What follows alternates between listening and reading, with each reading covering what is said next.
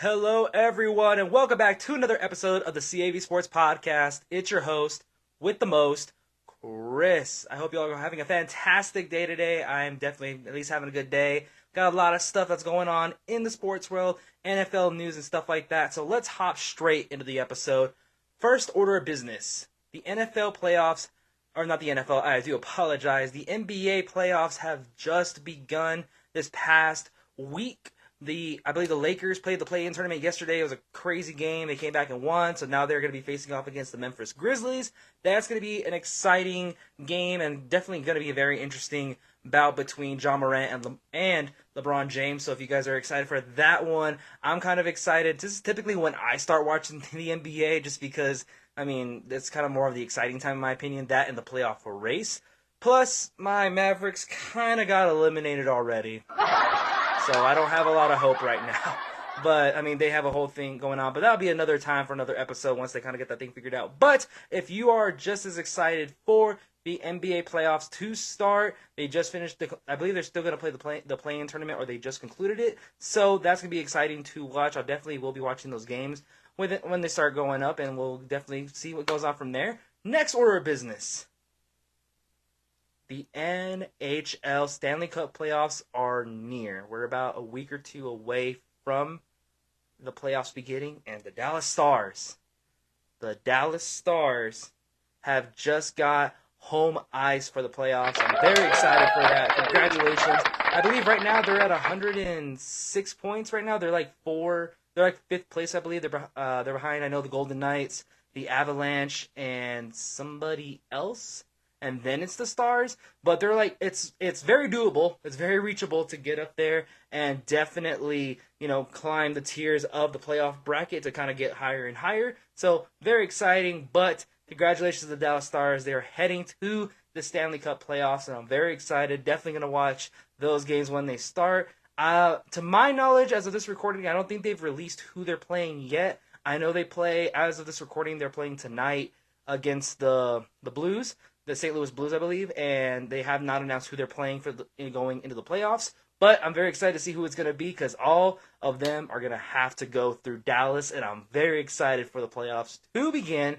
But enough NHL. I'm happy for my stars. Let's go get this championship. Let's go get the Stanley Cup. NBA playoffs are in full string, swing as well, so it's going to be exciting to see who's going to win the NBA Finals championship. Now, to some order of business. NFL news. A lot of crazy stuff has been happening. A lot of things have been talked about. So let's hop straight into it. Topic number one for the day. We're going to be talking about, you guessed it, the biggest talk of the whole offseason this year the Baltimore Ravens.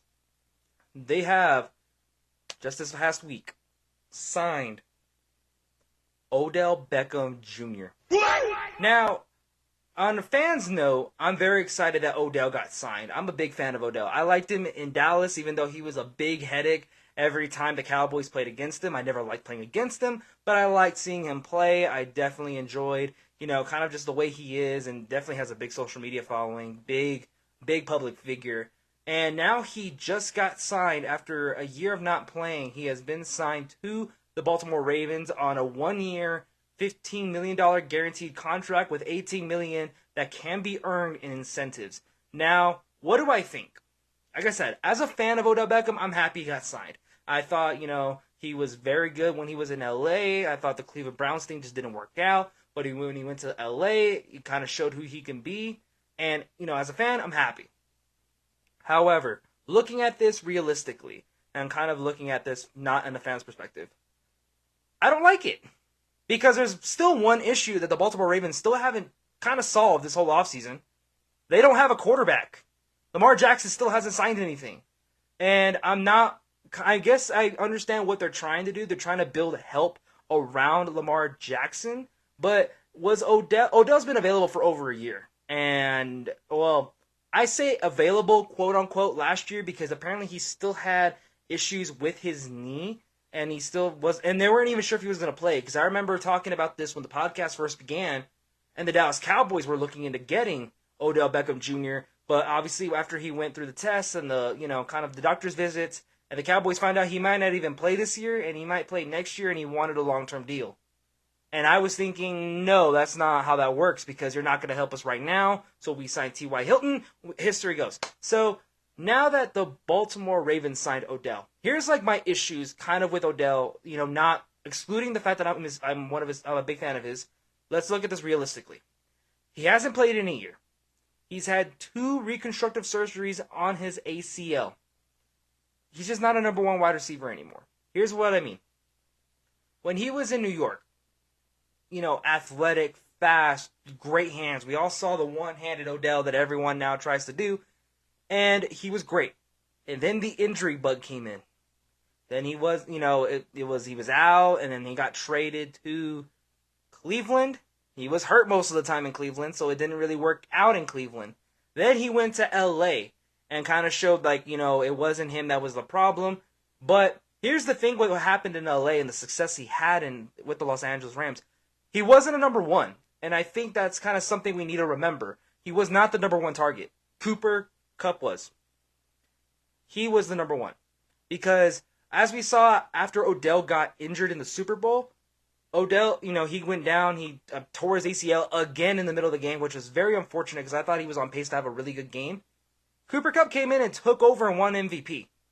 So we have to keep that in mind. He was not a number one. Now he's coming into Baltimore, where on a technicality, I guess if you count tight ends as receivers, Mark Andrews is the number one wide receiver on that whole offense. Because Rashod Bateman got hurt, um, I be- I forgot who the actual number one ended up being at the end of the season, uh, after yards and stuff like that. I forgot who they were. I'm blanking on their name, but they mostly relied on Lamar Jackson's legs in the running game with, GK, uh, with uh, J.K. Dobbins, and they relied on that and went about that route. So what I'm getting at here is that we need to keep that in mind with Odell. He's not a number one, and he's possibly being asked to come back as a number one wide receiver because Bateman got hurt. Nelson Agholor g- did get signed uh, earlier in the offseason, but it's also like, I mean, eh, I mean, great because I know he kind of revamped his career in New England. I know New England fans were happy when he came in and, you know, he went off. But still, I don't think he's going to be enough to be a number one. I don't think, or I don't think Nelson Agholor is going to be good enough to be a number one wide receiver for Baltimore. I don't know if Rashod Bateman will because he keeps getting hurt, and we haven't gotten a big sample size. It's kind of like what's going on with Trey Lance. And now Odell's coming in, which we know in his past he can be the number one wide receiver. That's not what anybody's disputing, and that's not what I'm disputing either. I'm saying for the player he is right now, he's not a number one. I think if he had a good, like, a little duo, or at least another number one wide receiver, or at least someone that's good enough to be a good a number one wide receiver, like Cooper Kupp was, then he'll be successful because he'll have a lot of one-on-one matchups. He won't ever have to worry about you know being double covered or possibly getting more injured or something like that. And he would ha- he would be a little bit more relaxed and he can get open and do what Odell can do. And we've all seen what Od- Odell Beckham Jr. can do. But now he's coming in as a number one, with still the lingering problem of who's going to throw him the ball. If it's going to be Tyler Huntley, or is it going to be Lamar Jackson, or is it going to be Anthony Richardson if they somehow make a trade with somebody? Who knows who the quarterback is? And I think that's still the next problem that Baltimore still hasn't solved. Is that Lamar Jackson's still not going to be on the field come this up, coming up this season. And I think that's the problem. And that's kind of where I was having the issue. Not really signing Odell Beckham. I can understand like, okay, let's get some weapons. Congratulations, you're the front office and you're revolving around you're you're revolving your offense to be good enough to keep up with Lamar and actually set him up to be a good quarterback. That's what you're supposed to do as people in the front office and ownership. That's what you do. Congratulations. You've done every you've done a job all 32 teams need to do. Pro- my problem is the contract because they just gave Odell at least a good chunk of money. I believe out of most of the if not most all out of all the wide receivers that got signed this offseason, he's gotten the biggest contract with the possibility of getting 18 million dollars in its incentives with 15 million guaranteed coming in. And to me, it's like, why did they do that? And why have they still haven't paid Lamar Jackson if they just gave a wide receiver who had two reconstructive knee surgeries, hasn't played in a year, and i have seen the workout videos just as much as everybody. I've, you know, he looks good. He looks fresh off the injury.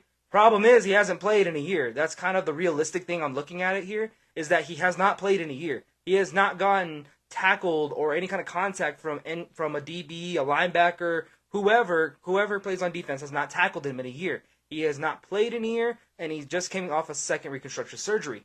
So that's my that's kind of like my thing is that why did they give him so much money? Now I can understand like obviously season tickets because that's kind of a big thing in an organization is that you got to bring in people, you got to sell season tickets. Who's excited? You know, who's going to be excited to go see you know, Rashod Bateman, which is like still a toss up if he's going to be a good wide receiver. Who wants to go see Nelson Agholor? But if you bring in Odell, that's definitely going to draw in some money, you know, and definitely going to help them in probably season ticket sales, probably jersey sales. They're gonna they're gonna make money. That front office is gonna make a lot of money just off Odell's name alone. But they still don't have a quarterback, which is the one problem they still have not figured out or solved. And there's and I believe Lamar Jackson, as of this recording, still hasn't signed the franchise tag. He's still, you know, he still want requested the trade. He still may not even come back. So we're not even sure if he's gonna play. So now you're gonna have to go into go into backup mode and go with Tyler Huntley. And we saw what the offense looked like without Lamar Jackson. They were not very good. They were luckily they were ahead enough, and by the time the end of the season rolled around, when Lamar got hurt, to still make the playoffs, but we saw how that worked out. Now, I can't see, however, that if the organization is trying to show Lamar that, hey, if you if you want all this money, we can't bring in talent. See what happens when you kind of, you know, give us a friendly deal. We can bring in more talent around you to help. Which I guess if that's going to be their case and that's going to be their fighting argument and drive for Lamar Jackson, then all to you. Then obviously you guys are working on a bigger brain than all of us. But Lamar Jackson still earned his money is more of my issue is that he at least deserves some kind of payment. You know, and especially if they want to make it team friendly and long term, I think they can make they can make it work because clearly they can because they have money because they just gave Odell Beckham almost 15 million dollars in guaranteed money with a possibility of 3 million extra on incentives. Now, let's see what they can do and pony up and give Lamar Jackson at least something that'll help him out. Now, do I think that Odell coming in is gonna possibly persuade him to come to back to the organization? Maybe. I think I think maybe because it gives him at least a little bit of hope that now he has at least competent wide receivers. He's not working with third string uh, third string wide receivers, uh, injury prone, uh, young young wide receiver, and a bunch of running backs, and that's all he's working with, and a really good tight end. Now, hopefully, with Odell coming in, and if, say for the sake of argument, Lamar Jackson does play and he comes back and signs the contract, then Mark, you know, Mark Andrews is definitely going to have a lot of weight taken off his shoulders since Odell's going to be able to come in, probably open up the field more, and definitely take off from there at least offensively. But I still, but the problem still is that we are waiting to see what happens with Lamar Jackson. That's what I want to know is what's going to happen with Lamar Jackson. Are they just going to end up trading him? Is someone going to offer him any money? I know that right now uh, as of this recording, no one's offered Lamar any kind of money, so now the Ravens are still kind of in power. Like I said a few episodes ago, is that they're the ones in the driver's seat, and now that no one wants Lamar Jackson because no one wants to pay 230 million guarantee or 250 whatever he was asking, now you know he's kind of stuck where in whether he takes less money and goes somewhere else or you know comes back to the Ravens, and we're gonna have to see what happens. But at least they're gonna help him out a little bit, even though they're even though Lamar hasn't signed the contract and he's kind of playing a little bit of hardball to see if he'll come back. But congratulations to Odell Beckham Jr. and you know coming back and hopefully he can stay healthy and help out the Baltimore Ravens. And if Lamar Jackson plays, it's to be a great offense to see him, uh, Rashod Bateman, Nelson Agholor, Mark Andrews, Lamar Jackson if he comes back, and then great running backs. That's going to be a pretty pretty scary offense, at least on paper. As long as Odell can stay healthy, they can make it work. All right, next topic. This Hey everybody, I just want to take a real quick pause from the podcast to introduce our first sponsor, One Guy from Italy on University. One Guy from Italy on University is a local Lubbock restaurant located right next to Texas Tech University. They have some of the best food in town. I know personally, I go order the house calzone is my favorite, and also they have been voted to have the best calzones in Texas. So if you're ever in Lubbock, Texas, make sure you guys stop by One Guy from Italy on University, and thank you guys for being our first sponsor of the podcast. Now, let's get back to the episode. This is kind of more of an interesting thing that I kind of heard about and saw. We're talking about the man that's, I guess he's losing his mind. I don't know what's going on with this man. Cam Newton, he has recently, I believe last week, he came out with a list of NFL quarterbacks he is willing to back up. So he's willing to back up Deshaun Watson, Lamar Jackson, Justin Fields, Tua Tagovailoa, Malik Willis, C.J. Stroud, Bryce Young, Anthony Richardson, Jalen Hurts, Aaron Rodgers and Josh Allen. Now, what do I think about all this? Cam Newton's delusional, is what I think of what's going on here. Because the first thing that came to my mind, or at least when I first heard about this, is that those are the guys he's willing to back up, which means any other quarterback he has not mentioned means he can beat them for their starting job. And I don't agree because he cannot beat Patrick Mahomes. Hands down, he can't beat him. Even 2015 Cam MVP could not even beat Patrick Mahomes on his worst day, by far. Just look, just comparing those two alone. Patrick Mahomes in the first three years he started, or four, now going on four, he's already gone to two Super Bowls, two-time Super Bowl MVP, won two Super Bowls, and he won an NFL League MVP. Cam Newton only won one league MVP, and he only went to the Super Bowl once, where he got absolutely spanked by the Denver Broncos defense. Von Miller was just all over him. And that's what I'm thinking. This is where I'm at with this whole situation. This is why I think he's very delusional because he's not better than Patrick Mahomes. He probably will never be better than Patrick Mahomes. Even when he came back and tried to play in New England, he still was nowhere close to good as Patrick Mahomes. When he came back about two two seasons ago, wasn't that good either. That's where I didn't understand where he thinks that he's better than Patrick Mahomes. Another name that came to mind was Dak Prescott. Now, this past season wasn't great for Dak, but would I take Dak or Cam Newton? I'm taking Dak Prescott. I'm sorry, but I like Dak way more than I like Cam Newton. I think Cam Newton, uh, being 2015 Cam, he was great. He was phenomenal. I liked, you know, I liked how he played his game. But now I'm still gonna stick with Dak. I'm sorry. I'd rather go with Dak. I think he's a better he's definitely a better passer right now than Cam Newton is, even though his weird pro day video thing that he tried doing at Auburn. I still would rather have Dak Prescott. Another name that wasn't on the list, Trevor Lawrence, who is a young quarterback with a lot of upside, and we saw it last season when the Jacksonville Jaguars actually put in a coach that was competent and was will you know and was willing to work hard to make this team work in Doug Pederson. I still would take Trevor Lawrence over Cam Newton right now because he showed a lot of upside and a lot of growth this season, and I believe they won the division. And they won a playoff game after being down 27 to nothing, came back and won the game against the Chargers. That's another that's another quarterback. Justin Herbert. I know I have my little indifferences with Justin Herbert, but I would still probably take Justin uh, Justin Herbert over Cam Newton right now, just because he does have a, he does have upside. He's young and he can get it done. I think that I think that Cam Newton would not even come close to him either. Another name that wasn't mentioned, Joe Burrow, who went to the Super Bowl his second year with a bad offensive line and made it to the Super Bowl and almost won the Super Bowl. And now they're pro- and now the Cincinnati Bengals are probably one of the AFC teams to beat this to beat probably going in the near future.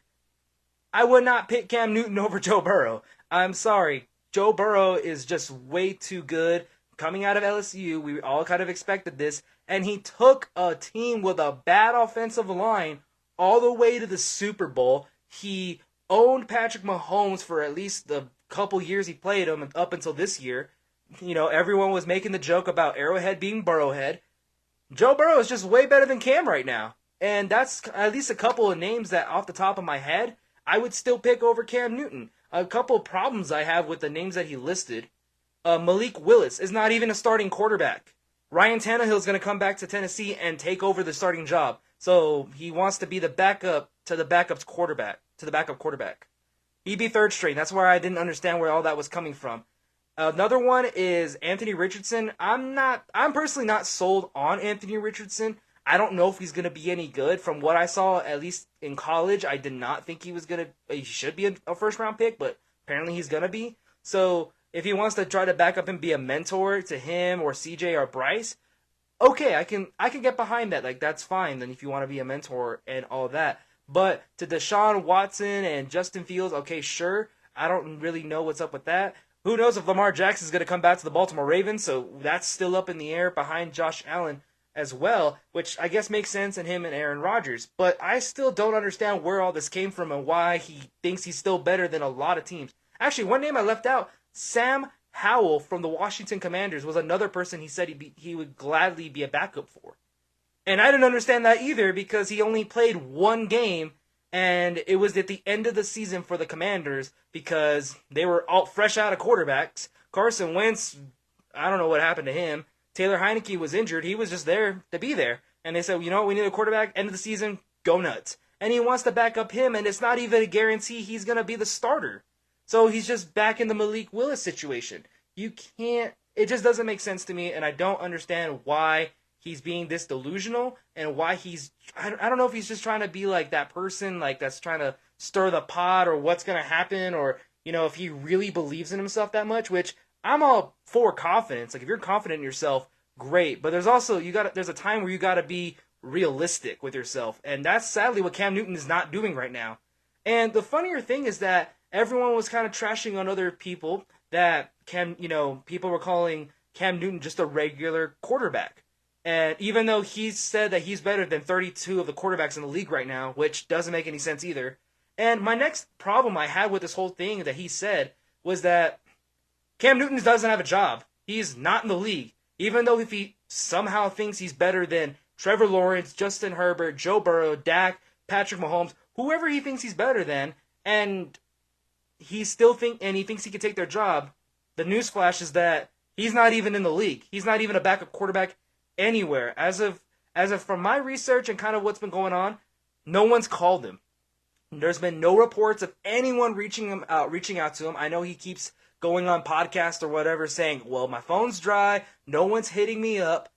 It's because you're not that good anymore. Like I'm sorry, even if it, if it was 2015 Cam, you may try maybe try to get him, but it's not 2015 Cam Newton, and that's the problem. Because if it was 2015 Cam, I bet a lot of teams would be calling him right now. But it's not.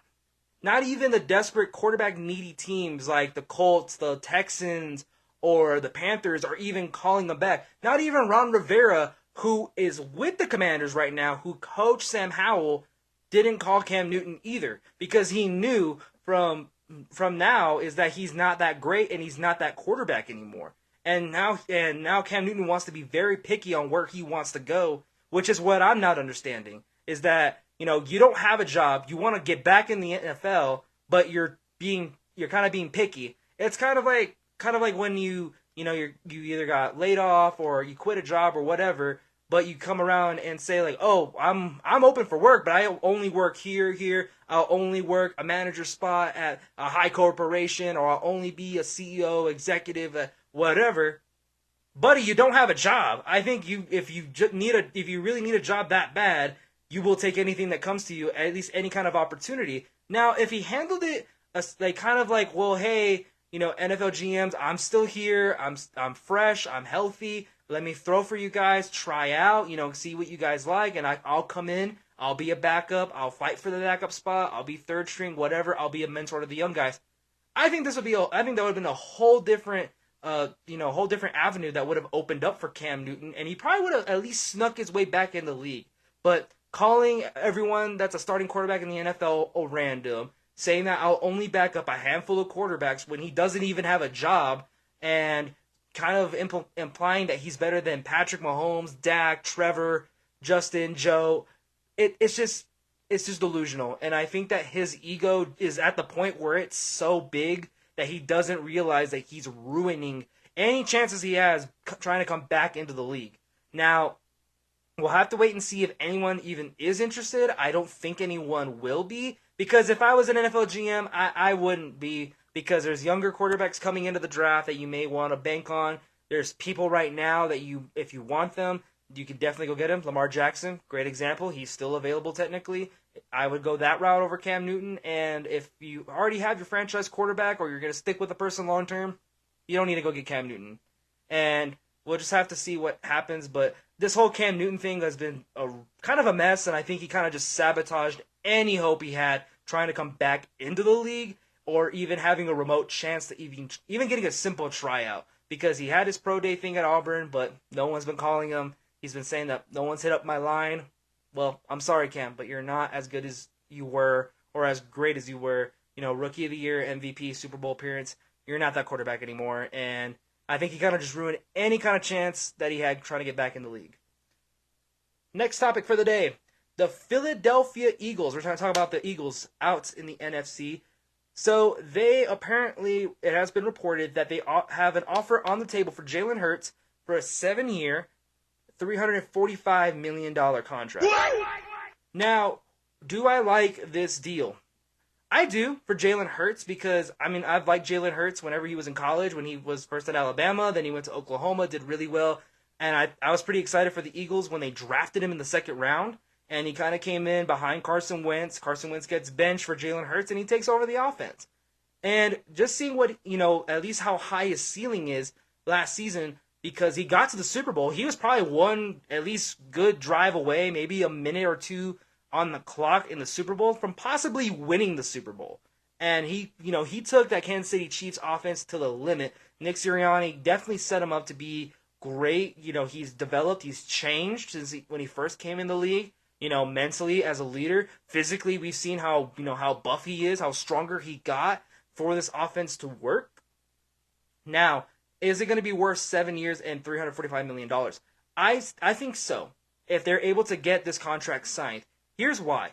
Because what we're seeing, and at least kind of in rotation here, and kind of what we've noticed a pattern, is that the NFL organizations that take a while to sign these long term contracts, or at least get this negotiation thing going, or even just signing them, end up regretting it. Big a great example was the Dallas Cowboys after they after they gave Dak the long term deal and whatever. Now they're realizing we should have just paid him earlier because we would have saved more money the south the ceiling for quarterback pay was all definitely a lot lower, and they probably would have got him at a cheaper price instead of you know holding out and holding out and you know Dak betting on himself. And then obviously we saw what happened in 2020, broke his ankle, and then we were completely not great without Dak, and they had to give him uh, they had to give him the contract. And they, you know they paid Ezekiel Ezekiel Elliott before Dak, which was not a smart move. I think Amari Cooper, when he was still there, he got his contract before Dak, and, and the Cowboys admitted that well, you know, we probably should have gave Dak a contract before probably those two guys. And then now we're seeing it with the Baltimore Ravens. They offered a deal, a three-year deal, which wasn't what Lamar wanted, and now we're seeing that what's going on in Baltimore is that Lamar Jackson wants a trade. He may not come back. And they're hoping, you know, maybe they can fix it, or maybe with Odell coming in, you know, he can sign the franchise tag, whatever. But we're seeing the pattern is what I'm getting at is that when organizations take too long to sign their franchise quarterback, that bill is only going to get go higher and higher. The only team right now that I can think of that didn't do that was the Kansas City Chiefs, at least in recent history. Because the Kansas City Chiefs have, you know, they gave Patrick Mahomes that 10 year deal early on to make sure they solidified a quarterback. And in the long run, it, it seems like a lot of money, but in the long run, ends up being a really, really good uh, family friendly deal because they can still bring in people. They can still try to pay Travis Kelce you know, and any other players that are coming in. They, they, I mean, apparently they draft really good running backs. So what I'm getting at is that they did it right. They solidified their starting quarterback, their franchise player, the face of the franchise, possibly the face of the NFL right now, and they signed him to a long-term deal. He's not going anywhere, at least for a long time.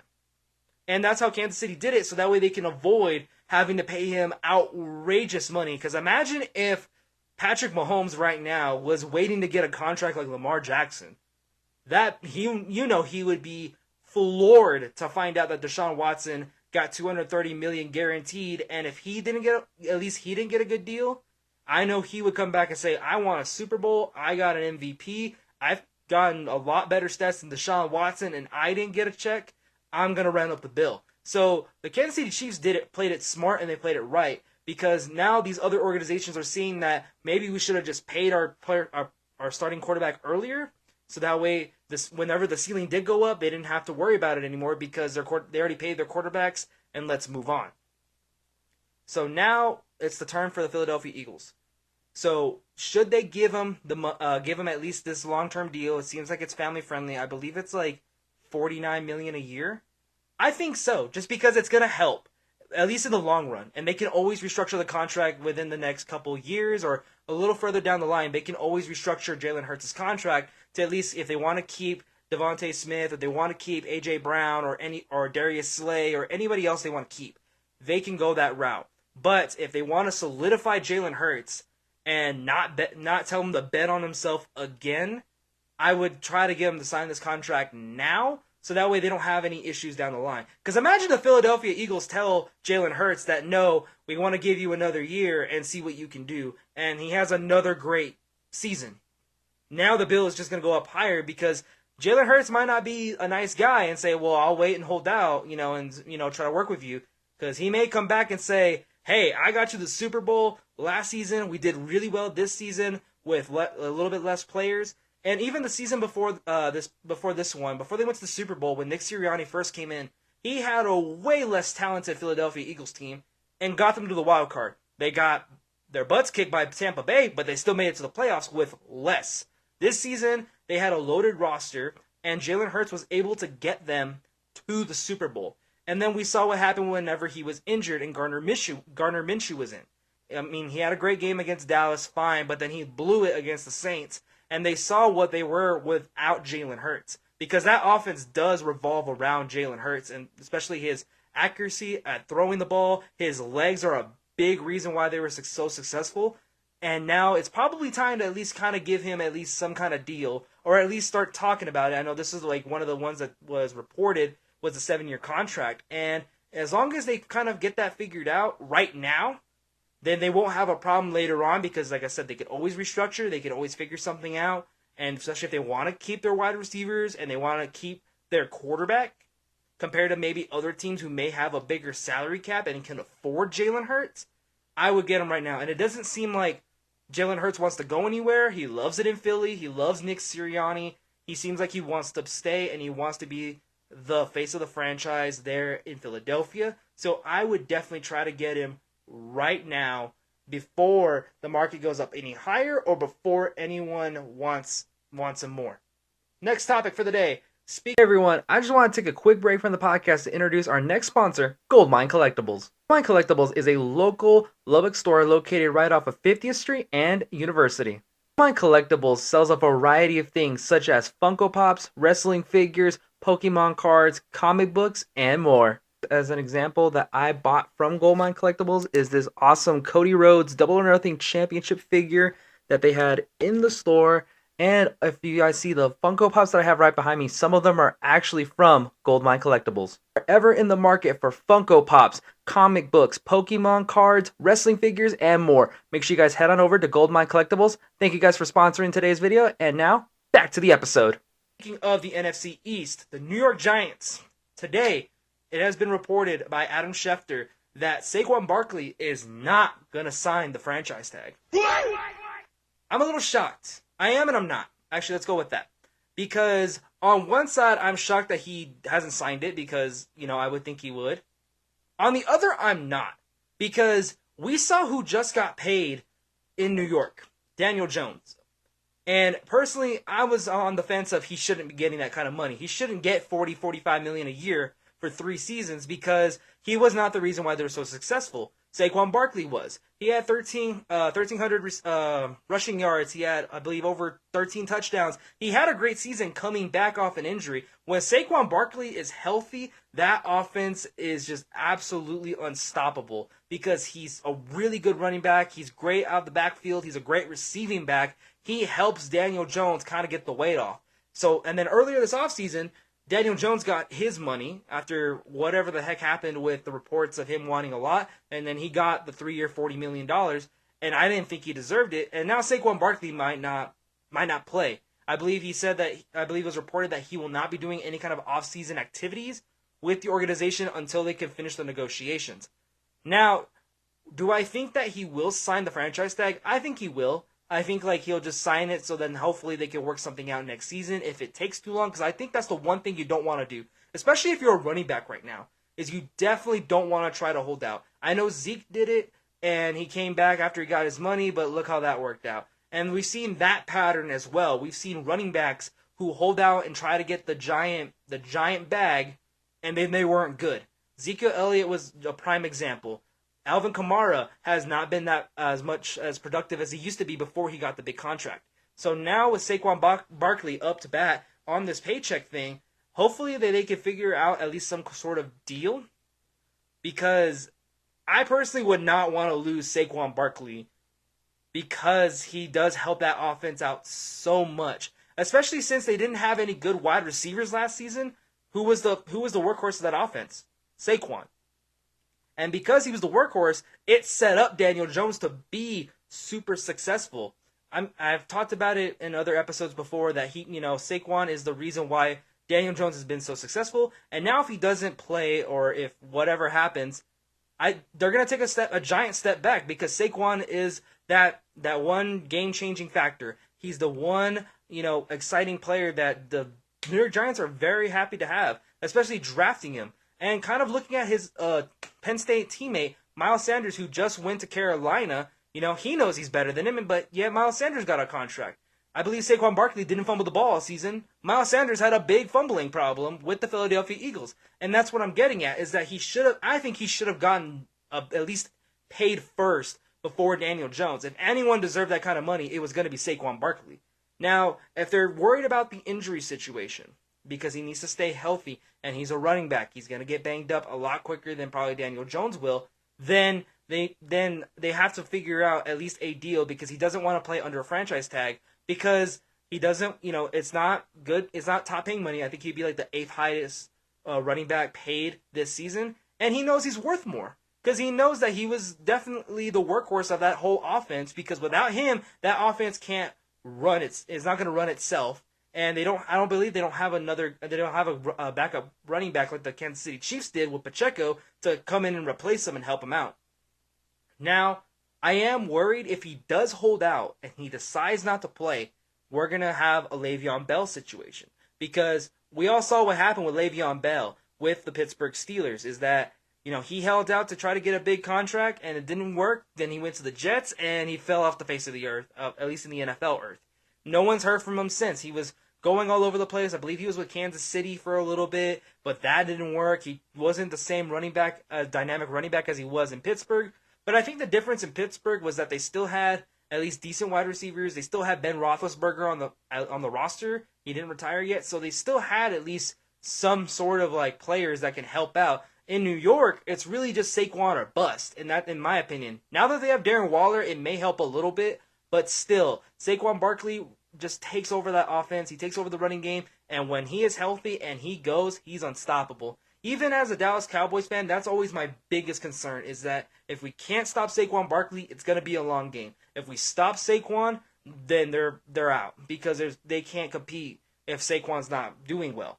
And I think that's going to be the biggest thing going into this upcoming season is making sure Saquon stays because if he doesn't, we're going to have a problem. At least they're going to have the issue of what are they going to do because they, I don't think they have another good running back. I don't know what uh, I don't know what pick they have in the first round, but I don't I don't think that I mean if they want to get Bijan Robinson to possibly come in and back him up, or in case Saquon doesn't come back, they would have him to come in. But that would have to be a necessity thing, and that would have to probably be is if Saquon is really dead set on not coming back, which I don't advise. I don't advise him not coming back because you don't want the same thing what happened with Le'Veon Bell to happen to you.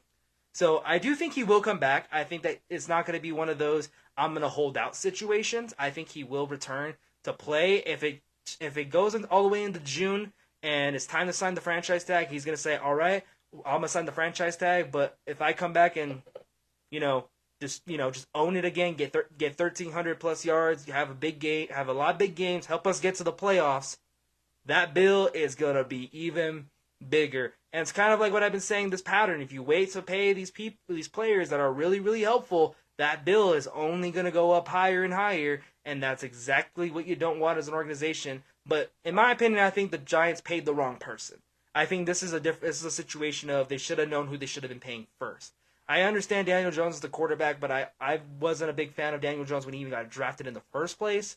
And um, I still don't I'm still not sold on Daniel Jones either way. He had one great season. Don't get me wrong. He had a great season, but with Saquon Barkley back there helping him out, Saquon should have gotten that money.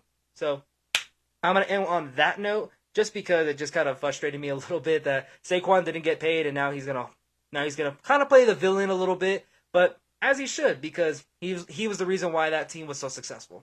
All right, final topic for today's episode. We're talking about the Arizona Cardinals. Man, what a mess are they! What a mess that they're under. But this past week it has been reported that six teams are interested in trading for the number three pick in the draft. I was a little shocked whenever I first heard about this just because I didn't know that many teams were interested in getting number three. Now, why do I think that maybe some teams might try to go get number three? Because there's a lot of QB needy teams that need number three. Because I don't, Carolina's not giving it up. They gave up way too much to even try to give up the number one spot. Houston's definitely not going to go anywhere, and I don't. Who knows what they're going to do because they may get a quarterback, they may not. I think they're stupid if they don't. But that was last episode, and then you're sitting Arizona's at three. Here are the six teams. I I don't. From what I tried to research, I couldn't see who tried to get the th- number three pick. But here are my six teams that I think uh, possibly reached out to them. Number one, Indianapolis. They're right behind they are right behind Arizona, and I think that they want to trade up to at least get the quarterback that they want, whether it be Will Levis or Anthony Richardson. I think they're probably leaning more towards Will Levis. So I guess like in case anything happens, they want to try to get Will. They're, I believe they're four or five. They're one of the two, but they're they have a high pick. They have a top five pick. But if they want to secure that quarterback that they want, then they're probably going to try to at least move up to try to get him because they definitely are a team that needs it. Because Sam Ehlinger wasn't the answer, Matt Ryan was definitely not the answer, and Nick Foles wasn't the answer. So they definitely need help at quarterback, and they're going to try to get one as fast as they can, or at least try to get one of these top top quarterbacks that are in the draft this year. So I think Indianapolis was one of the teams that went to try to go talk to them, at least try to see what they want. The next team, Atlanta. The reason why I say Atlanta is because they might need a quarterback too, because I don't know if they're completely sold on Desmond Ridder. I know they said that he's going to be the starter, but I mean, they kind of shipped out Marcus Mariota already, and it kind of seems like they're on the fence a little bit. Unless they want to go get a defensive player, unless they want to go get Will Anderson or Jalen Carter or Tyree Wilson, unless they want to go get one of those and try to move up to solidify that they're going to get them, that's really the only reason I could see them trying to get number three because I believe they're a top 10 if I remember correctly, or they're a little bit, or they're past ten. I'm I'm blanking on the numbers, but I know that they they're probably gonna need either need another quarterback in case Desmond Ridder doesn't work out. They do have another one, or they're gonna try to go get a top defensive player in the draft. Next up, Seattle. I heard a lot of rumors about Seattle possibly trying to get Anthony Richardson to sit behind Geno Smith. And the reason why is because they signed Geno Smith to a three year extension earlier this offseason. But who knows what might happen to him, and they might want to get at least get their quarterback for the future. Give him a couple years to learn behind Geno Smith. Now, personally, I wouldn't want to learn behind Geno Smith because he has not been successful since last season. Or last season was like probably like one of his most successful years in his whole NFL career, and he was a backup for a very long time. So I don't know if that's kind of the way to do it. But having Pete Carroll there, he'll definitely help out Anthony Richardson because I believe they're they were more really interested in him. I know there was pictures on Seattle's Instagram and all that that they were talking to Bryce Young. C, I believe they talked to CJ. They talked to Anthony Richardson. So it seems like they're very interested in Anthony Richardson. So you know, just to be the, the quarterback for the future, and then they have Geno Smith at least to mentor him, kind of show him what's going to happen, and go that route. I am shocked because I know they were projected to get Tyree Wilson. I believe they have like the number eight or number nine pick because they got one earlier. They got uh, they got it in a trade. So I know that they're they're kind of projected to at least get a good player, and I thought they were just going to land with Tyree Wilson and take him and go. But they may want, they may want the number three pick. So that's another team I had possibly trying to get him. The fourth team I have is the Las Vegas Raiders. Here's why. Jimmy Garoppolo, you know, he's a game manager, but he can win. He's a winner. I'll give him that. The problem is that he's injury prone. He's been injury prone his whole career. In New England, he was injury prone. It, with the 49ers, just last season, he got benched because he hurt his foot. I believe he hurt his foot or his hand. No, it was his hand. So he hurt his hand, and Brock Purdy took over and basically kicked him out. And I know he already had a shaky relationship with Kyle Shanahan and the 49ers front, uh, front office. Now he's in Las Vegas to at least kind of help out, you know, since Derek Carr left the Saints earlier this offseason. So I think the Raiders would try to go up to number three because they can go get their quarterback for the future or get the backup because that just in case Jimmy Garoppolo doesn't work out or he possibly gets injured because I think that's the biggest scare in my opinion about Jimmy Garoppolo is that if he's gonna if he's gonna survive this season. So the Raiders would definitely be another team that to look at in case they want to get another uh, quarterback to at least back up Jimmy Garoppolo. I know I think they were a little bit more sold on Will Levis than Anthony Richardson, so they may try to go get they may try to go get him and move up to solidify their quarterback and go about it that route. Next team, number five, the Tennessee Titans. Here's why. I think the Tennessee Titans are in a rebuild mode at this point because they traded away AJ Brown and they got Trey Burks, who was not great. They're looking to trade Derrick Henry. They've already uh, announced, I believe, when the combine was going on, that they were looking to trade uh, Derrick Henry out. And Malik Willis wasn't great. He just wasn't. He got benched for Dobbs, who was the third string quarterback. Ryan Tannehill's not getting any younger. Last season kind of showed it after he got injured. So they may want to go get a quarterback too. They may want to try to go get Will Levis or Anthony Richardson.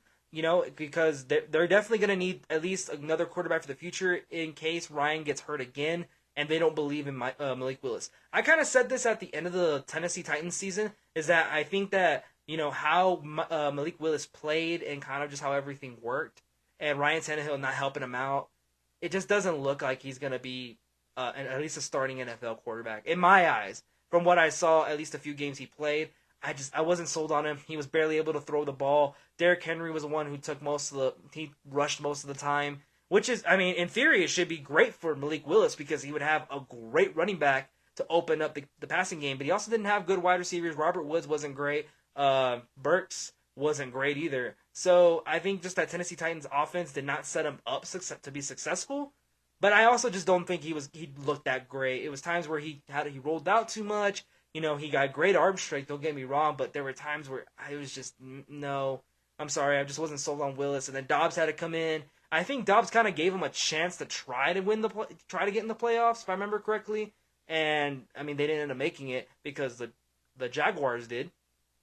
I believe it was them and the Jaguars are trying to win the division. So Dobbs did better than Malik Willis did, and Dobbs was the third string quarterback.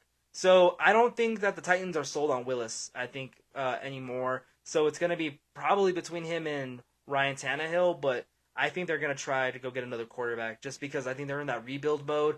I don't know how much longer Ryan Tannehill can go at this point just because, I mean, he got injured. He hasn't been looking as great, you know, this past couple seasons. So they may want to possibly look into moving on from him and get another quarterback to see if they can at least fix the damage and start rebuilding.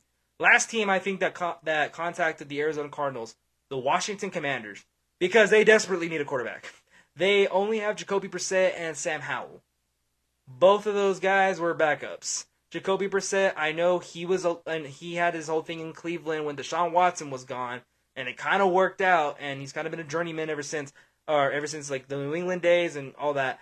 He was in Indianapolis, all that. And I just, I'm not, I was, I'm not completely sold on Jacoby Brissett at least helping the Commanders right now. I think that maybe if they try to go get a quarterback, I don't think Sam Howell's going to be that great either. I think he had a little potential, but it was also the end of the season, and he was playing a Cowboys team that was not on their A game. So I don't, I don't think those two quarterbacks are going to be the right answer for the Commanders, especially if Ron Rivera is going to be on the hot seat coming up this offseason, because I know there's been like rumors and speculations that he might get fired, you know, because he hasn't done that well since coming to the Commanders. So how you fix that? Possibly going to get another quarterback because they they have a great team. Don't get me wrong. They have great wide receivers in uh, Terry McLaurin, Curtis Samuel. They have great running backs they can use. They have a dominant front seven that is just way too that's just unstoppable.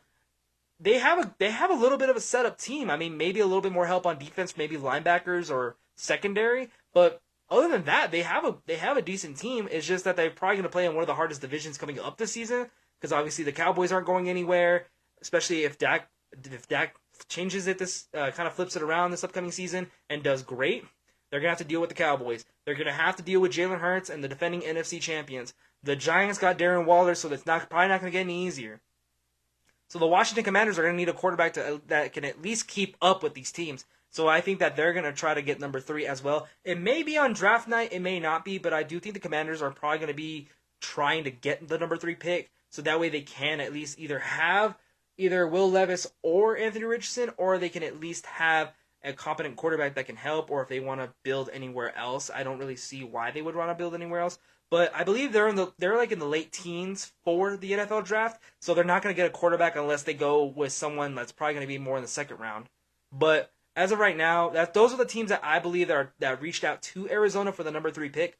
Will Arizona trade is probably up in the air the only realistic one I can see is maybe if Tennessee wants to give, if they want to try to get also DeAndre Hopkins, because I know Arizona's looking to ship him out. So definitely getting Deon- shipping out DeAndre Hopkins will get him out the door, and then they can fig- then that'll be Tennessee's thing, and then they get extra draft picks, and then pos- and then they get the third pick, and they go all about it that way. That's really the only team I can really see that can give up at least enough to kind of get the trade going. Because I really don't see Seattle giving up DK or Tyler Lockett or Kenneth. Definitely no one on defense because they're not going anywhere.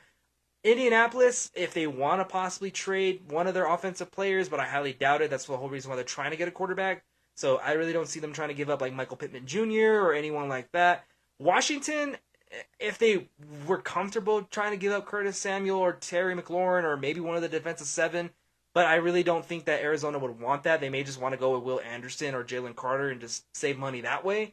So Tennessee is really the only team that I can see realistically at least kind of having a at least having a good a good foot in the door for the draft because they can always try to get DeAndre Hopkins and then give him a couple picks and give him uh, probably the first round pick and maybe a couple handful of others and at least get an actual number one wide receiver because I know that's the one thing that they're lacking right now is a true number one since AJ Brown has left and then you know kind of figuring out what they're going to do from there and if they want to you know get another wide receiver in the draft and try to you know undo what they did with Burks or build their defense. However, Tennessee wants to go about it. But I think that they're going to be probably the best team, in my opinion, that are going to prob uh, has the best shot at getting number three. Will Arizona take it though? It's going to probably be up to them and you know whatever these teams can offer. But alrighty, everybody, that's going to wrap things up on this episode of the CAV Sports Podcast. Make sure you guys follow me on all my social medias Facebook, Instagram, Twitter, TikTok, and um, this video will be up on YouTube. It'll also be up on Spotify and Amazon Music. The NFL draft is only two weeks away, everybody, so that's gonna be very exciting. Probably in the next episode or the or the week of the NFL draft, I will be doing kind of my mock draft. Who do I think is gonna get drafted? Who do I think is gonna go to what team? Maybe a trade. Who knows? But I'm very excited, and I'll catch you guys in the next episode.